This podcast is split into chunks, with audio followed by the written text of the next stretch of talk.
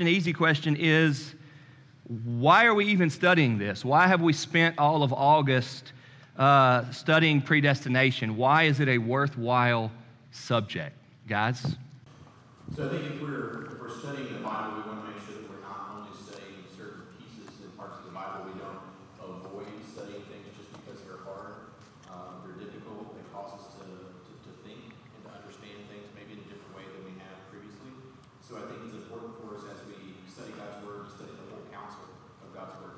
And this is one of those topics that I think, honestly, people sometimes avoid talking about, or they may want to avoid just because it is sometimes difficult for us to be able to explain and understand all of what the Bible teaches. And so I think the reason why we want to take the time to talk about topics like this and teach topics about this, number one, is because it is contained in the Bible. So it is the truth that God has given us. As followers of Christ, we want to understand what it is that the Bible says so that we can understand what it is that we believe or what it is that we should believe. And then understanding it helps us as we talk to others and we share our faith and we teach. We should know what the Bible says. We should know what God has had to say about things. And so I think doing things like this, studying it in a setting like this, allows us to ask questions, helps us understand, it helps us know what God has said, and I think that that's the important piece of studying, not just this particular topic, but lots of topics in God's Word, things that we might struggle with. It's important for us to be able to do so in an environment where we can ask questions and have those questions explained to us. So I think that's why we've taken the extra time to teach over it and to discuss it. I would also add that the way we grow as Christians is we read and study our Bible. This process called sanctification, and everybody starts as not knowing much or very little when we become Christians. We don't need to understand the full everything that the Bible says in order to be a believer. There are some core things that we need to believe, but as we grow in our Christian faith, we want to know God, and He's revealed Himself to us through the Bible, and so it's important that as we are walking the Christian life, we open our Bible and we read it, and there are going to be difficult texts in it and difficult doctrines that we need to wrestle with and sort through. And so that's part of what we want to do as a church, is we want to set that example for you. Obviously, this is something that Christians need to do on their own as well. You can't just depend on the church to teach you everything you need to know about God. That's our goal. We want to do that. But you also, as a believer, need to be pursuing after the Lord, and we want to help you and help you think through how do we make sense of the difficult passages in Scripture, and even a difficult doctrine such as election. We want to help you all think through that as well. And so one of the reasons we're wanting to study this and other things like it is we want you all to grow as believers. We want you to be mature in your faith. We want you to know what the Bible says. And so like Matt said, we can accurately and clearly share that with other people. Yeah, I agree with that. First of all, I just saw myself on the screen up there. Sorry I didn't wear blue today. Apparently that's, we all kind of blend in if we were in blue. So sorry about that. But yeah, I agree with what they're saying. First of all, I think it's true. It's in the Bible, and so it's true. But also it's important for us to know because it's a matter of trusting God, right? If God has put it in the Bible for us, then that means that He thought it was good for us to know and to think about and to study. He thought it was important enough. I think about John's gospel at the end there, where John says that if he had written down everything that Jesus said or did, the world couldn't have contained all the books. And if we think about all the things that God knows and all the things that are true about God, there wouldn't be enough books to contain all of that information. And yet this is something that God decided that would be good for us to know and decided that He wanted to reveal to us. And so I think we should think about it, study it for those reasons. And then also, as we're gonna talk about later on, I'm sure, knowing this and thinking about predestination and how God being sovereign affects us and affects the world around us helps us in lots of ways. It gives us a foundation against some thinking. It really does give us a foundation for evangelism. It doesn't make evangelism harder. It should make evangelism easier. It should make missions easier. It should make us more secure in the Lord and in the salvation that He's provided for us, because ultimately He's the one that has done it. It doesn't rest on anything we've done. It all rests on His grace toward us and His purpose in glorifying Himself. And so He's tied our, as Jake said, our sanctification, our whole salvation, He's tied that to His own glory. And so the only way for our salvation to fail would be for His, for Him to glorifying Himself to fail. All right, good. Well, I want to start off with the first question, okay? Y'all did a good job answering that. Why is there so much confusion or so much bad teaching out there in regards to this? Even getting into why it's kind of taboo at a lot of churches to not even talk about it. Why do y'all think? I think we talked the first week about things that we don't want to say, things we don't want to believe. And one thing that I said was we don't want to overemphasize this doctrine, but we also don't want to underemphasize it, right? We don't want to make too big a deal about it, but we also don't want to ignore it. I think one reason that may be the case is because in different denominations, in different places, at different times in history, this doctrine has been overemphasized. And people have made too big a deal of it, made a much bigger deal about it than the Bible does. I think some people have taken it too far in different ways. And so because of that, people are kind of skittish of it. I think sometimes church leaders are kind of skittish to talk about difficult things like this because I think the perception is it could have a tendency to be kind of divisive. And I think people ultimately are kind of afraid of that. You know, the saying, don't rock the boat. If things are going well, then you don't want to introduce something that might upset some people or might cause some divisions. But as we also talked about the first week here, it's important to know because God's revealed it to us, and so we want to think about it. What are some examples of people taking it too far? Maybe not by name, but just an example. What do you mean, taking it too far? Yeah, there have been believers throughout the history of the church and even now, I'm sure, who there have been people who say that we should not do mission work because if God has already elected certain people to be saved, then He's going to save them either with our help or without our help. He doesn't need us, and so that's taking it too far. There have been people who have said, kind of related to that you don't have to believe. You don't have to believe the gospel. You know, God has justified us and saved us from eternity past, and so believing or even hearing the gospel is not necessary. There have been people who have said that God. There have been people who kind of view humanity as kind of neutral.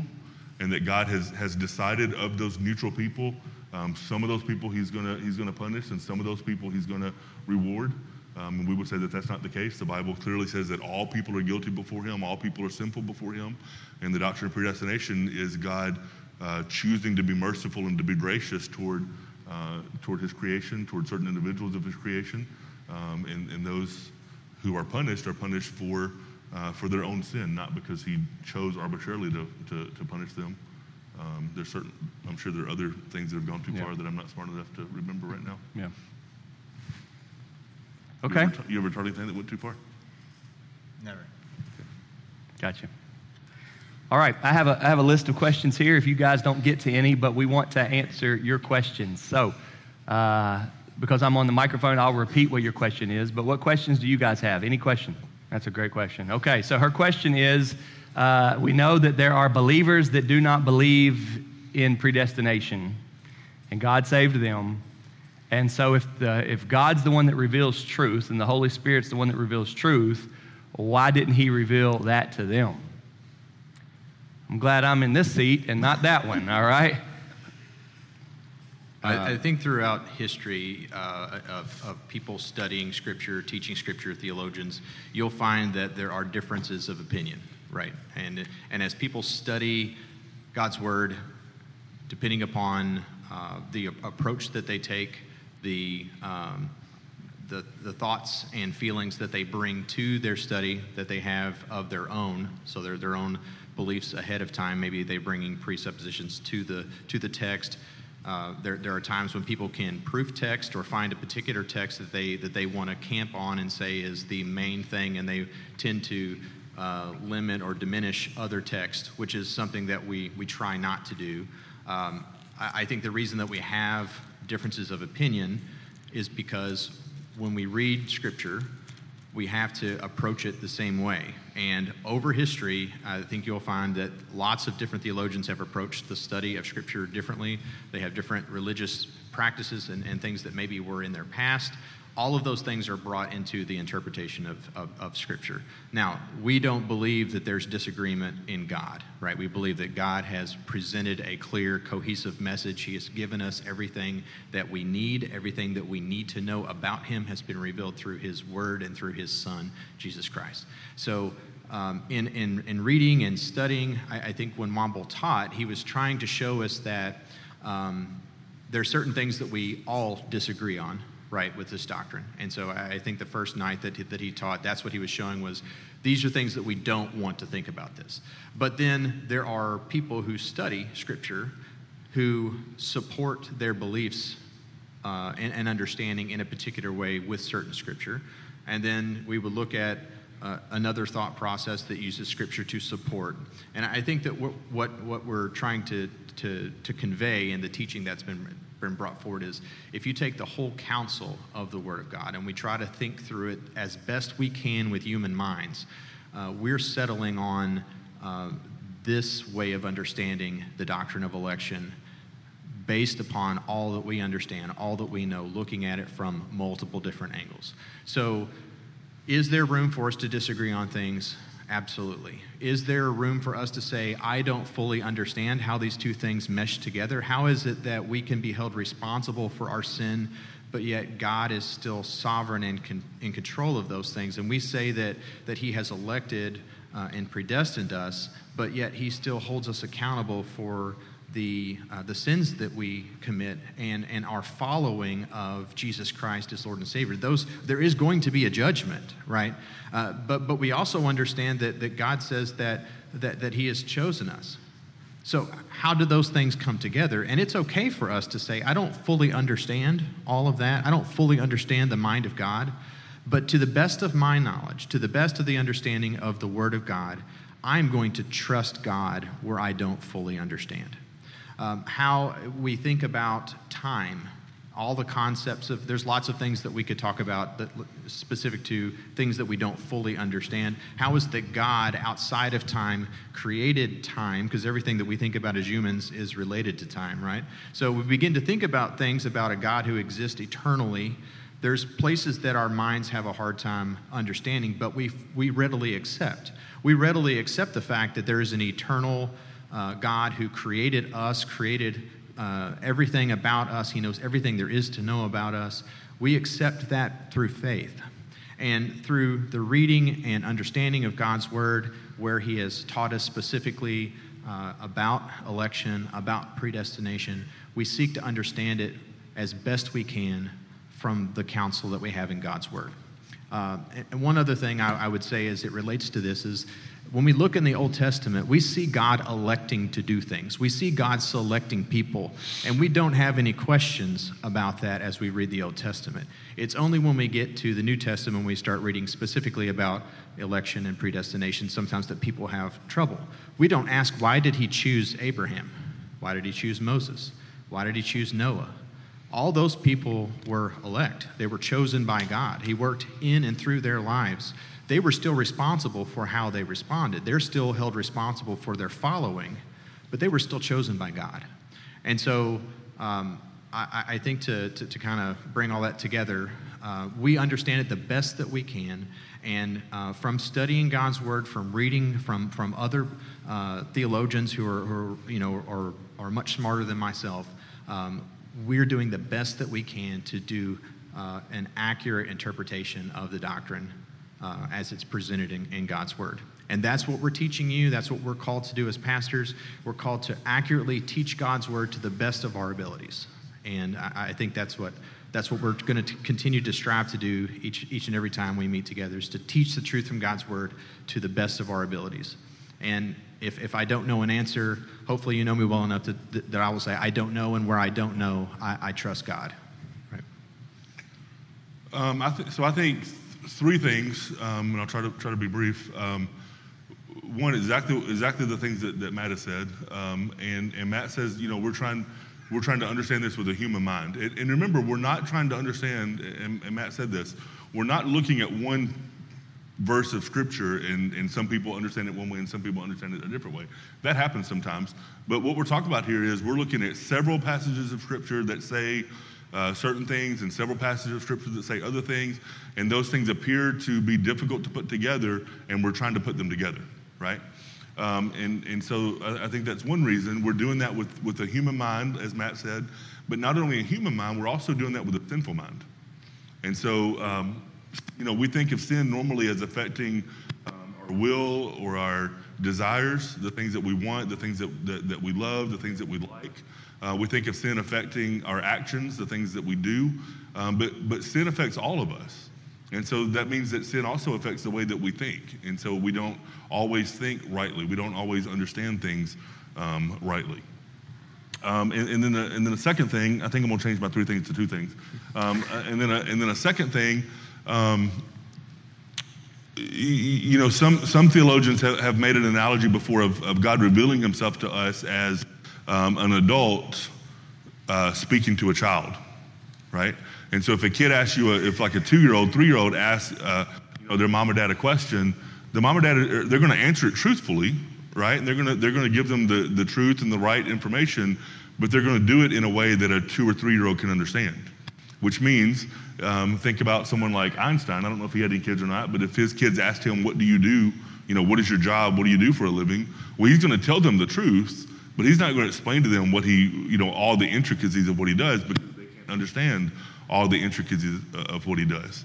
And so God is revealing himself to us, but God's not revealing all of himself to us, right? He's not revealing himself fully. He's revealing himself truly, but he's not telling us everything about himself. And he's the things that he is revealing to us about himself, he's doing that in a way that one theologian said, and he lisps to his children, the way that a parent would talk to a child. And so the Holy Spirit's working that in us.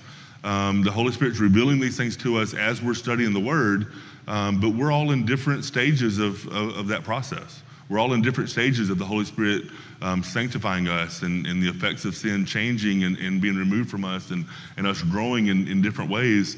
We're all kind of in different stages of that, and we're doing the best we can by the power of the Holy Spirit to understand God's Word, and we do that in the context of a church. So that if I misunderstand something, you can help correct me, and if you misunderstand something, one of the other members can help correct you. And this is why we study the Bible in Sunday school classes, and men's Bible study, women's Bible study, those kind of contexts where we have discussions about what the Word says, because I can learn from you all can learn from me. We can all learn from each other. God uses each of us, and then I would remind you of 2 Peter. Where Peter's talking, and this is one of the followers of Jesus who was there and heard the words of Jesus himself directly, and yet he still says, starting in verse 15, he says, also regard the patience of our Lord as an opportunity for salvation, just as our dear brother Paul has written to you according to the wisdom given to him. He speaks about these things in all his letters, in which there are some matters that are hard to understand.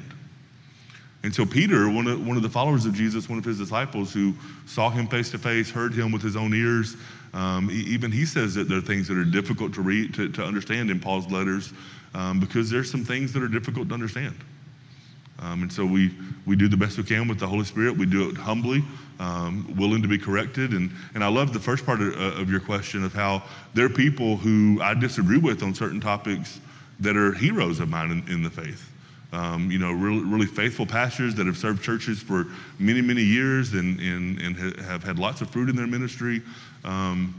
and yet we may disagree on one thing or another, but that doesn't mean we can't learn from them in other places. And even people that are still alive here today, we can still cooperate with them in certain ways, in certain contexts, and certain things, even if we disagree on specific points of doctrine.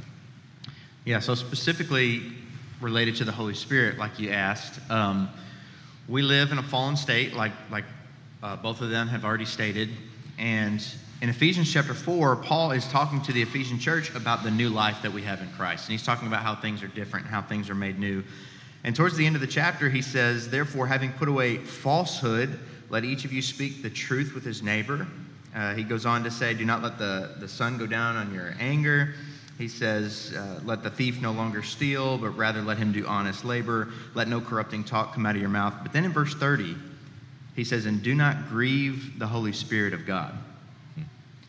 And so we all understand that even though we have been renewed by Christ, we are a new creation. Those things that he listed, we still do sometimes. We still do let the sun go down on our anger, and we still do not speak the truth all of the time. And so we have to understand that it is possible, even though he says not to do it, that we do grieve the Holy Spirit. And I think because we live in a sinful state, we are not perfectly always obeying and listening to what the Holy Spirit is saying. And for that reason, it may lead us to come to different conclusions on things. And so just like what they were all saying, I think that is clearly one of the reasons why there's not universal agreement in everything that we read on the Bible. Is because of all the things that they said, but also because as sinful people, we unfortunately sometimes do grieve the Holy Spirit and maybe misunderstand the truth that he is revealing to us. Great question. Another question. Anybody?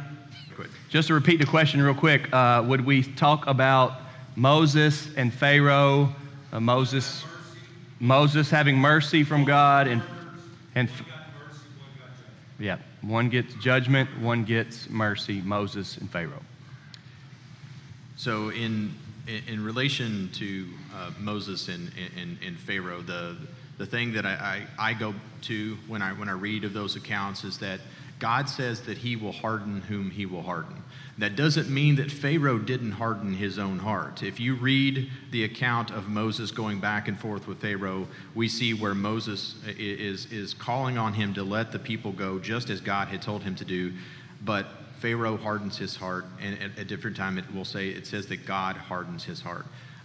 God chose to harden Pharaoh's heart according to Scripture so that he could bring about his purpose, which would be his glory. God is working through the hardening of Pharaoh's heart and the terrible circumstances that resulted from the hardness of Pharaoh's heart, meaning the plagues and ultimately the death of the firstborn. God used all of that to bring his people out of bondage and slavery and set them free and send them into the time where they would be heading towards the promised land. Now, we know through their sinfulness, they didn't get to go directly there. It took them a generation of marching around in a desert to eventually get there.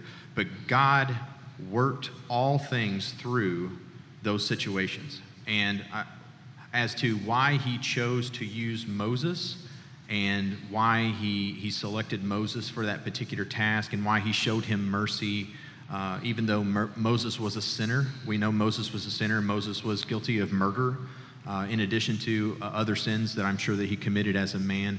God still chose to use him. God chose to cause him to be a great prophet and leader of his people, and he showed mercy upon him. God's mercy shown upon him was not because of any good thing that Moses had done. We know when we read in the New Testament, we're to believe that God's mercy is not shown based upon our good works or how great a person we are. So God used Moses. He chose him out of his grace and mercy. I don't fully understand why he chose to use Moses, but he chose Moses to use him in that time. He chose to harden Pharaoh's heart so that his glory would be brought about and his people would be led out of Egypt. I'm reminded also of the scripture that we actually, I believe it was last Sunday that we talked about it, where Paul's answering the question of why does God do those things in Romans 9, I believe is where it's at. And he says, How can the pot say to the potter, "Why have you made me this way?" And I think when we look at those situations, We're seeing the glory of God on display. Those people were brought out of slavery for God's glory. God ultimately worked things through according to his plan and his purpose, and we don't fully understand it, but I think when we look especially back at the Old Testament stories like that, we see God's sovereignty, we see God's hand in things, we see God leading and working in the lives of his chosen people. But the hardening of Pharaoh's heart is definitely one thing that we look at specifically that we have a hard time understanding and saying, why would God do that? And ultimately, my only answer is to bring about his will, his way, and his glory. Yeah. I would just add to that I said before, one of the reasons that it's good to study this and talk about this is because God has revealed it to us and shown it to us in his word. But there are other things that God has not revealed to us and not shown us in his word. And I think a direct answer to your question of why was God merciful to Moses and not to Pharaoh, I don't think God's revealed that to us. I think the Bible says that it was to glorify himself, as you said. And the other aspect of that I would add is God made a promise back, years before Moses to Abraham that it would be through his descendants that salvation would come, and it would be through his descendants that he would undo what happened in the garden with Adam and Eve. And so Moses was in line with that purpose. Moses was in line with that promise. But beyond that, God hasn't told us. Yeah, and I was just going to add, they've essentially answered the question, but that example is given in the context of that whole discussion in Romans 9, where we're basically asking the question, well then, if God just chooses who's saved and who's not, well then how can God find fault in the people that are not chosen for salvation? And then he brings up the example of Pharaoh. And in verse 17 it says, "For the scripture says to Pharaoh, for this very purpose I have raised you up, that I might show my power in you and that my name might be proclaimed in all the earth." But then if you look forward to verse 22, Paul says, "What if God, desiring to show his wrath and to make known his power," which he just said he was doing, "has endured with much patience vessels of wrath prepared for destruction, in order to make known the riches of his glory for vessels of mercy, which he's prepared beforehand for glory." And so, quite honestly, if there were not people who are not elect, then those who are would not know what it means to experience God's mercy and God's grace. And so, again, it's that answer that kind of leaves us unsatisfied, feels like it's not really the answer, but I think that's what the Bible tells us, and that's what we have to come to terms with. Good question. Thank you. Another question. Yes, sir. All right, good question. So the question is, how does this influence missions? How do we think about missions with this? And then second question is, does this doctrine encourage a missionary? Yeah. So if you look at the very next chapter of Romans chapter 10, we have a great encouragement here. Hold on. So Paul is asking this question in verse 14. This is Romans 10:14. "How then will they call upon him whom they have not believed? And how are they to believe in him whom they've not heard? And how are they to hear without someone preaching? And how are they to preach unless someone is sent? As it is written, how beautiful are the feet of those who preach the good news." And so what Paul is saying is the only way people can believe and come to faith in Jesus is by hearing the proclamation of the gospel. And so that is, Paul is giving that, he's having this conversation right on the heels of talking about Romans chapter 9. And so some of us might think, or some people that study the doctrine of election would think, well, if God's already chosen who's going to be saved and who's not going to be saved, that's the end of the story, we're done, it's going to be completed. But then Paul goes on to the next logical conclusion and says, well, actually, if people are going to know and believe and worship Jesus as Lord and Savior, they need to hear. Someone needs to preach to them. And so then he quotes Isaiah and says, "How beautiful are the feet of those who preach the good news." And so Paul's logical conclusion to the doctrine of election is that should motivate us all the more to then go and to preach. Because even those who God has chosen, they're only going to come to faith through the proclamation of the gospel. And so I think the doctrine of election, on the contrary of thinking that it would cause us to not think missions are important or to think that we don't have any responsibility to do, it would be the exact opposite. And it would encourage us to say, hey, I've got the message, and maybe God has chosen some people, and me simply being a person who's going to bring the message is what God is going to use to save those people or to bring them to faith. And so I think it should be an encouragement to missionaries, knowing that it's not up to us to make people saved or to get people into the kingdom of God. It's simply up to us to share the news. God does the rest of the work. We simply get to be part of the process by being obedient.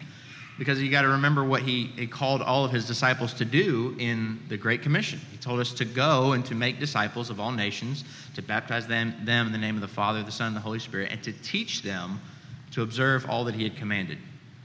And then he promised to go with us and to be with us. And so his command as he left was to go and to teach. And now, even though Paul just got done talking about this doctrine of election, his response then to that is go and preach. And we see that, Drew, when Paul's in Corinth. We see what Jake's talking about, how it was, especially how it was an encouragement to him. He says it's in Acts chapter 18, starting in verse 5, it says, when Silas and Timothy came down from Macedonia, Paul was occupied with preaching the message and solemnly testified to the Jews that Jesus is the Messiah. But when they resisted and blasphemed, Paul shook his robe and told them, your blood is on your own heads. I am innocent. From now on, I will go to the Gentiles. So he left there and went to the house of a man named Titius Justus, a worshiper of God, whose house was next door to the synagogue. And Crispus, the leader of the synagogue, believed the Lord along with his whole household. Many of the Corinthians, when they heard, believed and were baptized. And then verse 9 says, Then the Lord said to Paul in a night vision, don't be afraid, but keep on speaking and don't be silent, for I am with you, and no one will lay a hand on you to hurt you, because I have many people in this city. And he stayed there a year and 6 months teaching the word of God among them. And so one of the encouragements for Paul to stay in Corinth is he knew that God had people in that city. And that he knew that if he stayed there and preached, he was there for, a year and 6 months. If he stayed there that long and preached the gospel that long and taught in the churches that were in the church that was being established there that long, that God had many people in that city and God was going to raise them up through Paul's preaching.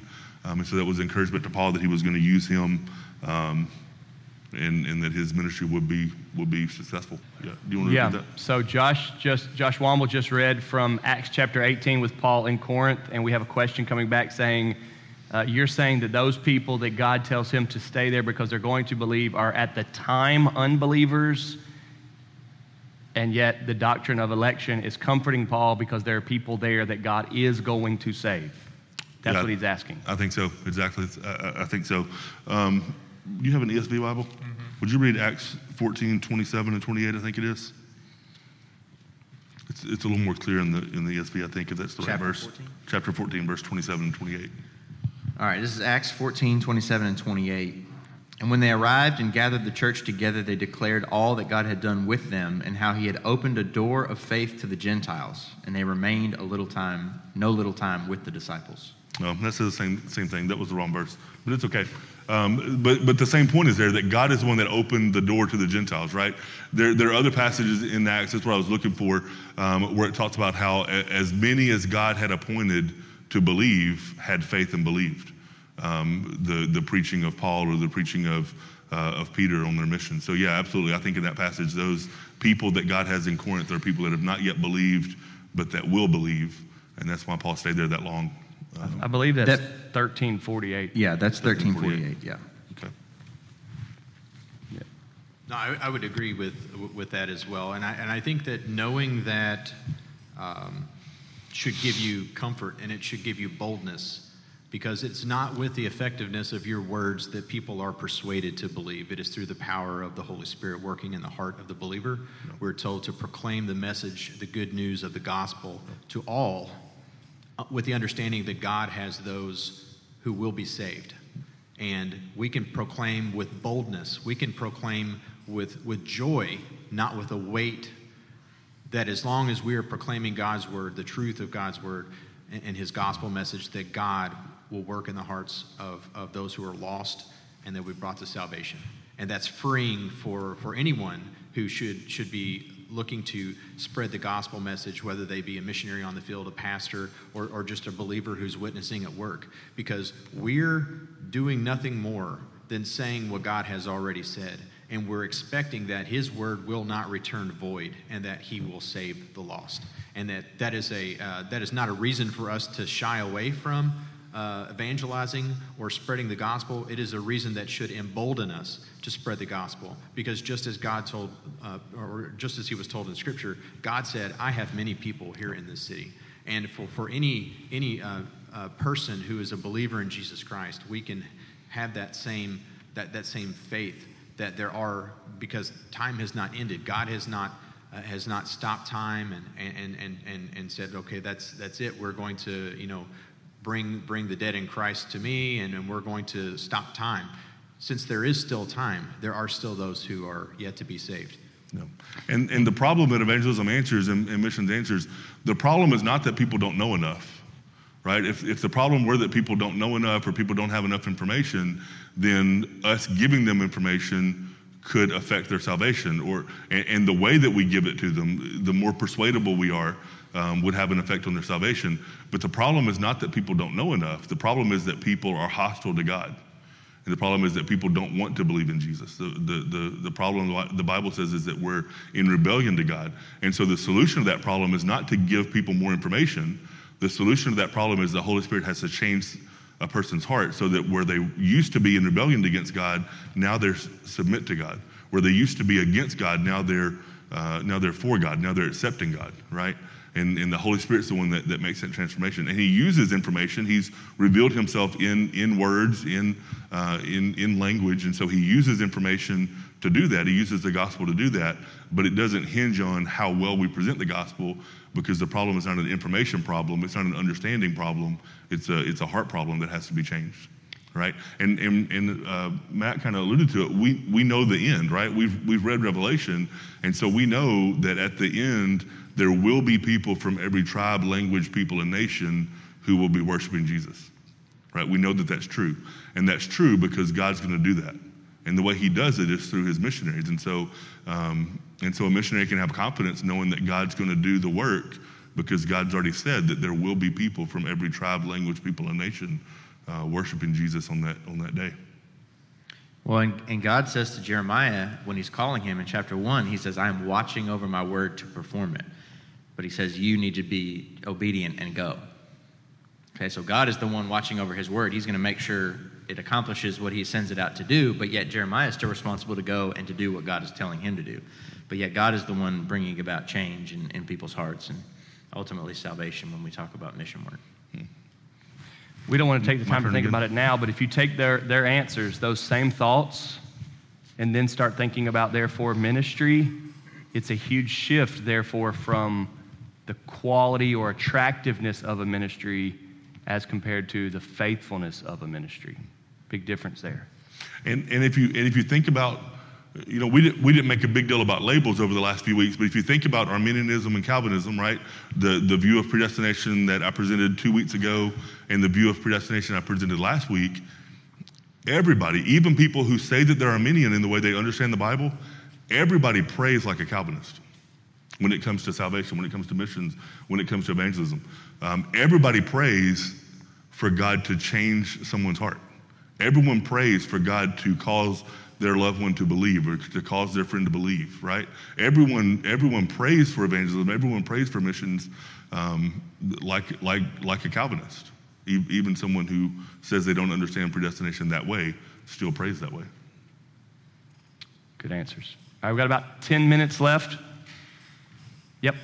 How do you explain to somebody who is lost that God is good if this teaching is true?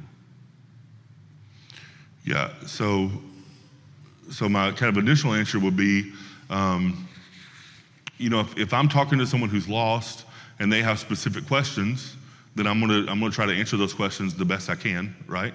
But if I'm talking to someone who's lost and they're not asking a specific question about predestination, I'm not going to bring up the most difficult things to talk about, right? I'm not going to try to explain the Trinity to somebody who's not asking about the Trinity. I'm going to try to explain the gospel to somebody because the gospel is the power of salvation, right? Now, in that, we know that God is good because he's provided his son Jesus to be the Savior for anyone who will believe, for anyone who will turn from their sins and trust in Jesus. God's promise that he will receive them, God's promise that he would save them, that he would wipe their sins away, that he would adopt them as his son or daughter into his family. And we know that that's true. And that's true for anybody that will do that. And so we know God's good because God provided a way for salvation.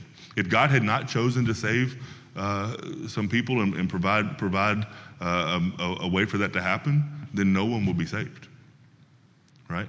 No one would ever be saved. What's that? Yeah, good point. Yeah, she said even if that was... So the question now is, how do we understand that God is always good if he's not saving everybody? Yeah.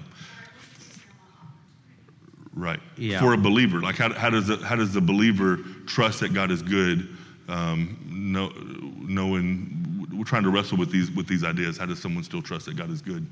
I would say very briefly, and then Jake can jump in. I would say very briefly, we know that God is good, right? The Bible says that God is good, and we can trust that because God says that. And any time we're reading the Bible and we begin to question whether God really is good or not, the problem is not whether God's good or not. The problem is with our understanding. And so in that situation, it's easier to say than to do, obviously. But in that situation, I would continue to trust that God is good, and I would pray to God, to the Holy Spirit, to help me to reconcile how his goodness is true in that specific situation. Yeah. Yeah, and I was just going to share Psalm 115, verse 3 is a very interesting verse. It just says, "Our God is in the heavens; he does all that he pleases."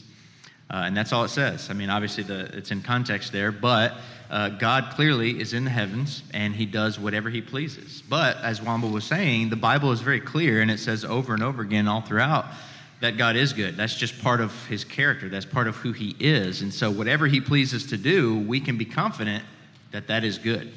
And so when it comes to a tough doctrine like the doctrine of election, which for us, quite honestly, it's really hard to wrap our minds around it and to come to the conclusion that this is good. Because if some are chosen and some are not, for us, in our earthly natural thinking, we tend to go to the extreme of, well, that's not fair. How does that work? How is that okay that some people aren't saved? And perhaps if we draw it to its logical conclusion, some people can't be saved. But we have to understand that the Bible is clear, that God is good, that's in his nature, that's who he is, and he does whatever he pleases. And election is one of the things that God has chosen to do because it pleased him. And as we learn from Romans 9, it shows us what grace and what mercy really are, because apart from that, perhaps we would have no idea and we wouldn't know how great and awesome his mercy toward us is. And so I would just say, pointing to that verse, whatever it is that God does, it's good because that's in his character. And this is difficult, but it's not unique, right? There are events that happen in life, there are experiences that people have that make us at sometimes question the goodness of God, right?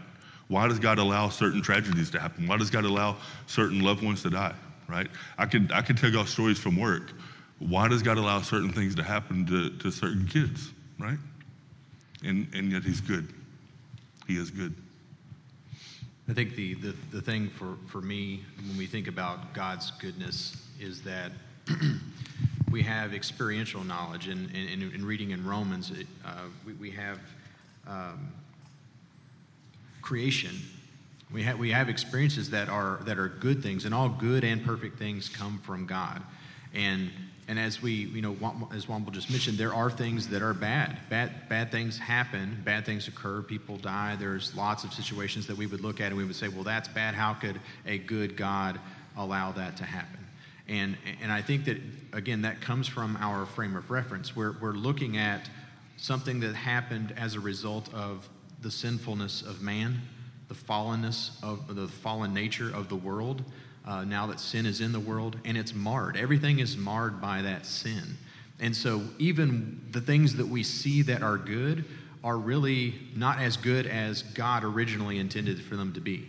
And as we talk to non-believers about the goodness of God, I think if we stay with the concept of we live in sin, we've done wrong. We all have done wrong. Scripture tells us that all of us have sinned and fallen short of the glory of God. And our reward or our wages for those sins is death. But in the goodness of God, He chose to save some. He chose to save those who would believe upon His Son, Jesus Christ. And not just believe upon His Son, Jesus Christ. He actually sent His Son to earth to take on flesh and live the perfect life that we couldn't, and take our place in death. He took our sins upon His own body, and He received the wrath and punishment of God in our place. And so when we begin to talk about the goodness of God, we need to understand the goodness of God in relation to what He did for us. Not only did He create all things, this wonderful world, this universe that we live in, not only did He give us life, by knitting us together in our mother's wombs when we were conceived. All of those things were done for us. But then in addition to that, in our sinfulness and our rebellion, He still loved us enough to send His Son. And that's hard for us to understand. Why would God send His own Son to die in my place? It's only because of His goodness and His love. And for a person who is lost, if we're talking to them about the gospel message, Womble said you start with the gospel message. If you understand who God is and you understand the love of God and the goodness of God and what He did for us in Christ on the cross, then we begin to discuss the other things about God. And we can continue to discuss the wonderfulness of God and the things that His Word contains that are oftentimes difficult for us to grasp because God is too big and too great and too wonderful for our minds to fully, completely understand and wrap our thoughts around. But that's a life process. That's a sanctification process. That's a growth process. And the great thing about when we were talking about election is that I don't know who that is. I don't know who's saved. I'm not walking around with some special knowledge that lets me know who I should or shouldn't talk to about the gospel. So going back to Drew's question, that's another reason we should talk to everyone about the gospel, because we don't know who will be saved. That should embolden us to talk about the goodness of God. And if they're looking for an example of the goodness of God, we start with Jesus Christ.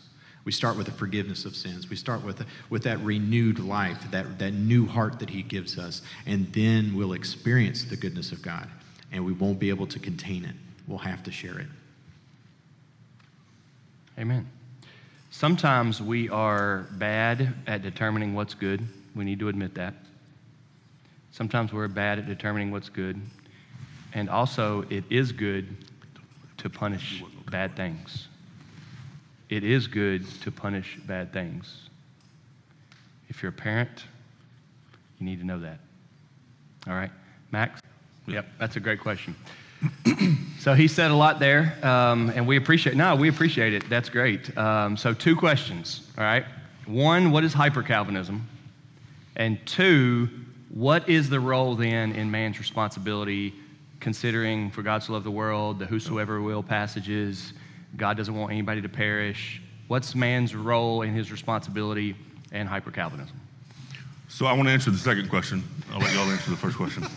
Y'all can answer what hyper-Calvinism is.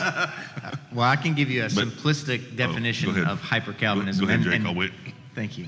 Well, I'm answering in order, Womble. And Womble kind of alluded to that earlier. I think he basically described it without giving it the label hyper-Calvinism. But hyper-Calvinism is basically taking Calvinism and election to the extent that we say that we don't need to evangelize, that we don't need to share the gospel, we don't need to do anything, we don't need to do mission work, let's bring everybody home, because if God has chosen and God has elected, then it will happen.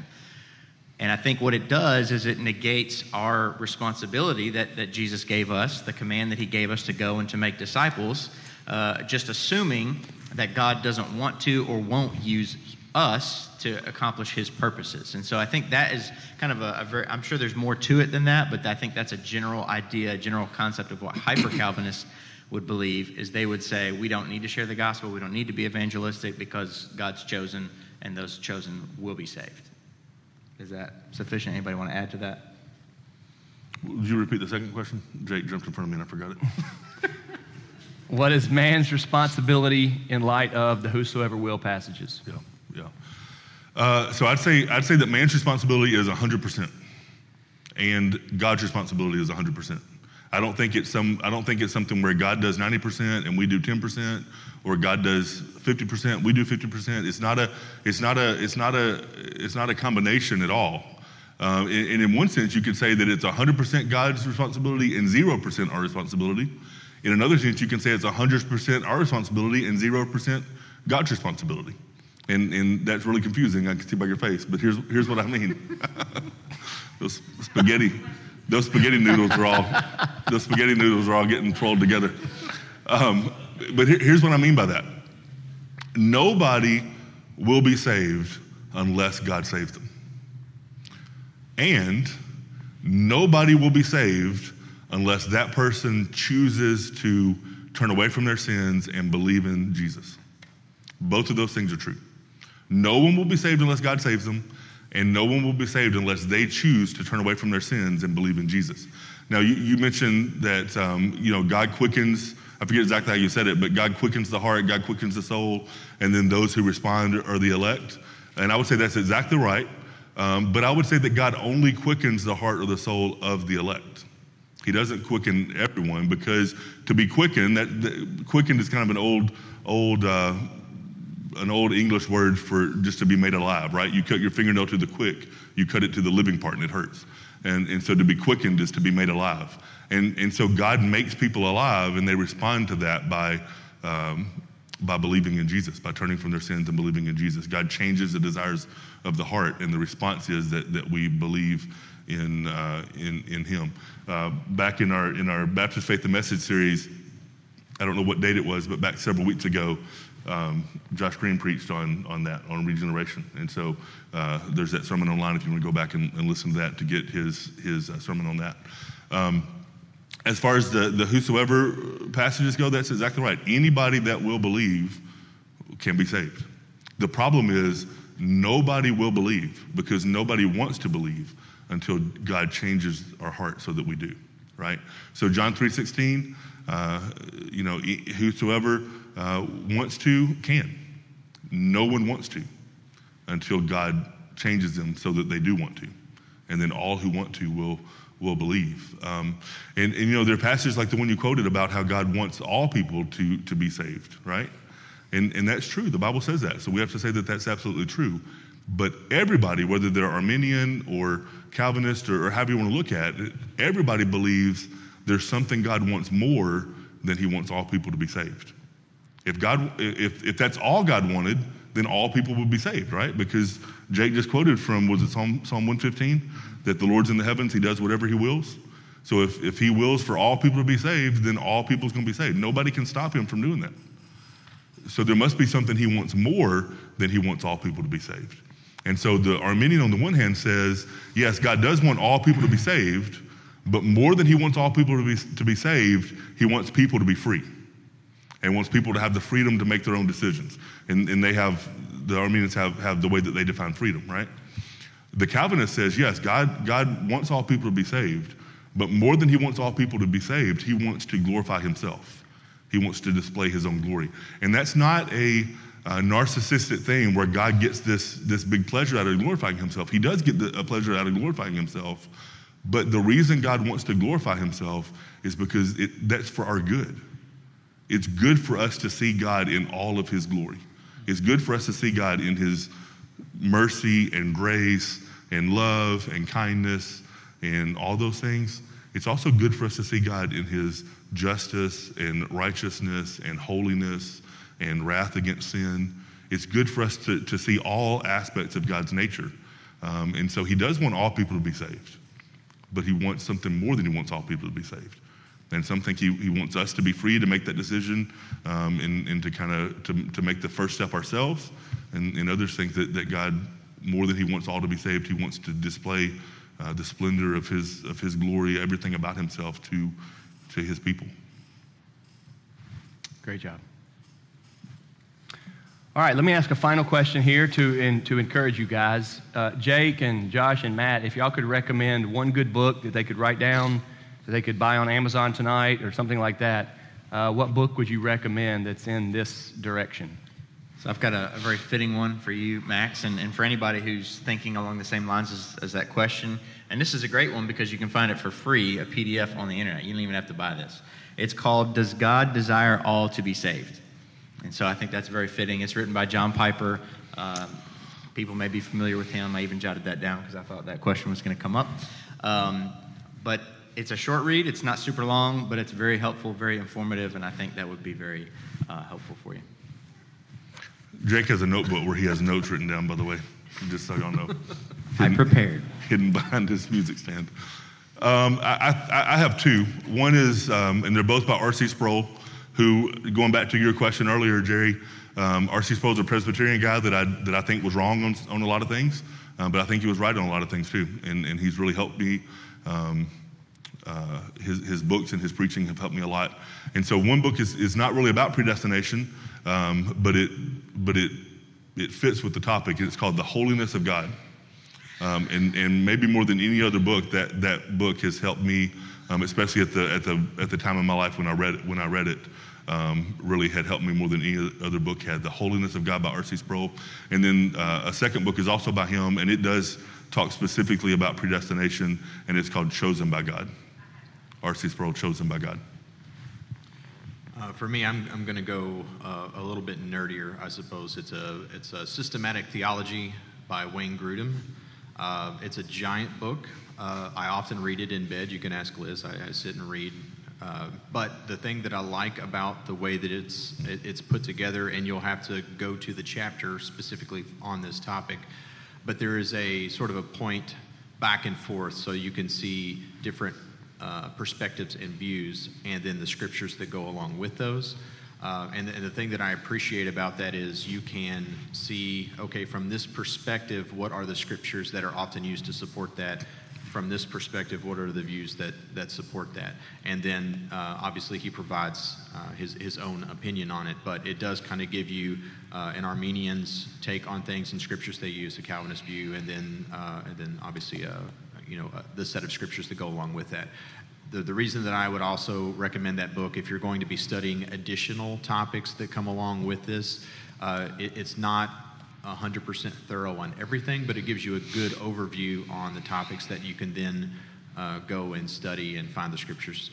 But certainly it's useful for other areas, but I found it helpful as I was beginning to kind of struggle with this myself. Awesome. It'll be helpful for everybody to have a systematic theology written by someone, and Wayne Grudem's is really good. If you don't know what that is, it's a systematic theology. It's basically the Bible arranged by topics. It's different from a topical Bible, but it's basically the Bible arranged by topics, or theology arranged by topics, right? So it starts out with what's true about God, and it talks about the Trinity and about God the Father and God the Son and God the Holy Spirit, and it talks about man and sin and the fall and man and man, men and women and how we relate to one another and all those kind of things, and it goes to salvation and. Wayne Grudem is who it's by. Yeah, and there's really good indexes in the back where you can look up specific topics, where you can look up people, names. If you want to look up Arminius or Calvin, you could look those up, and he would have, see every time there where he quotes them or talks about them. And then also has scripture indexes where you can look up specific Bible passages and look into those different chapters and read what he said about those. Awesome. And these guys mean this, and the four of us would say, honestly, keep reading the Bible. Read the Bible a lot. Read the Bible more than just, a verse at a time. Read chapters at a time. Read books of the Bible. And really, this is just wanting to know what God is like and what God has said and how does he save, all right? Thank you all so much. It's been a good night. It's been a good month. It's been a good series. Thank you, Josh Womble, for putting it together and making it happen. Thank you, Jake and Josh and Matt, for that and for the questions. Let me close us with prayer, all right? Father in heaven, we do thank you for the Bible showing us that you are a big, big God, and there is nothing out of your control, and that you do what you please. God, that comforts us, and it inspires us. God, thank you that Jesus is a Savior. God, thank you for this church where there's room to ask questions, and thank you, God, for this church where there's room to disagree. And Father, thank you so much for this church where there are pastors like these guys that help us and love us and teach us. Father, it's been a good Sunday, and we thank you for it. Lord, we pray that your Holy Spirit would take the truth and apply it to our hearts. God, we give you the glory. In Jesus' name we pray. Amen.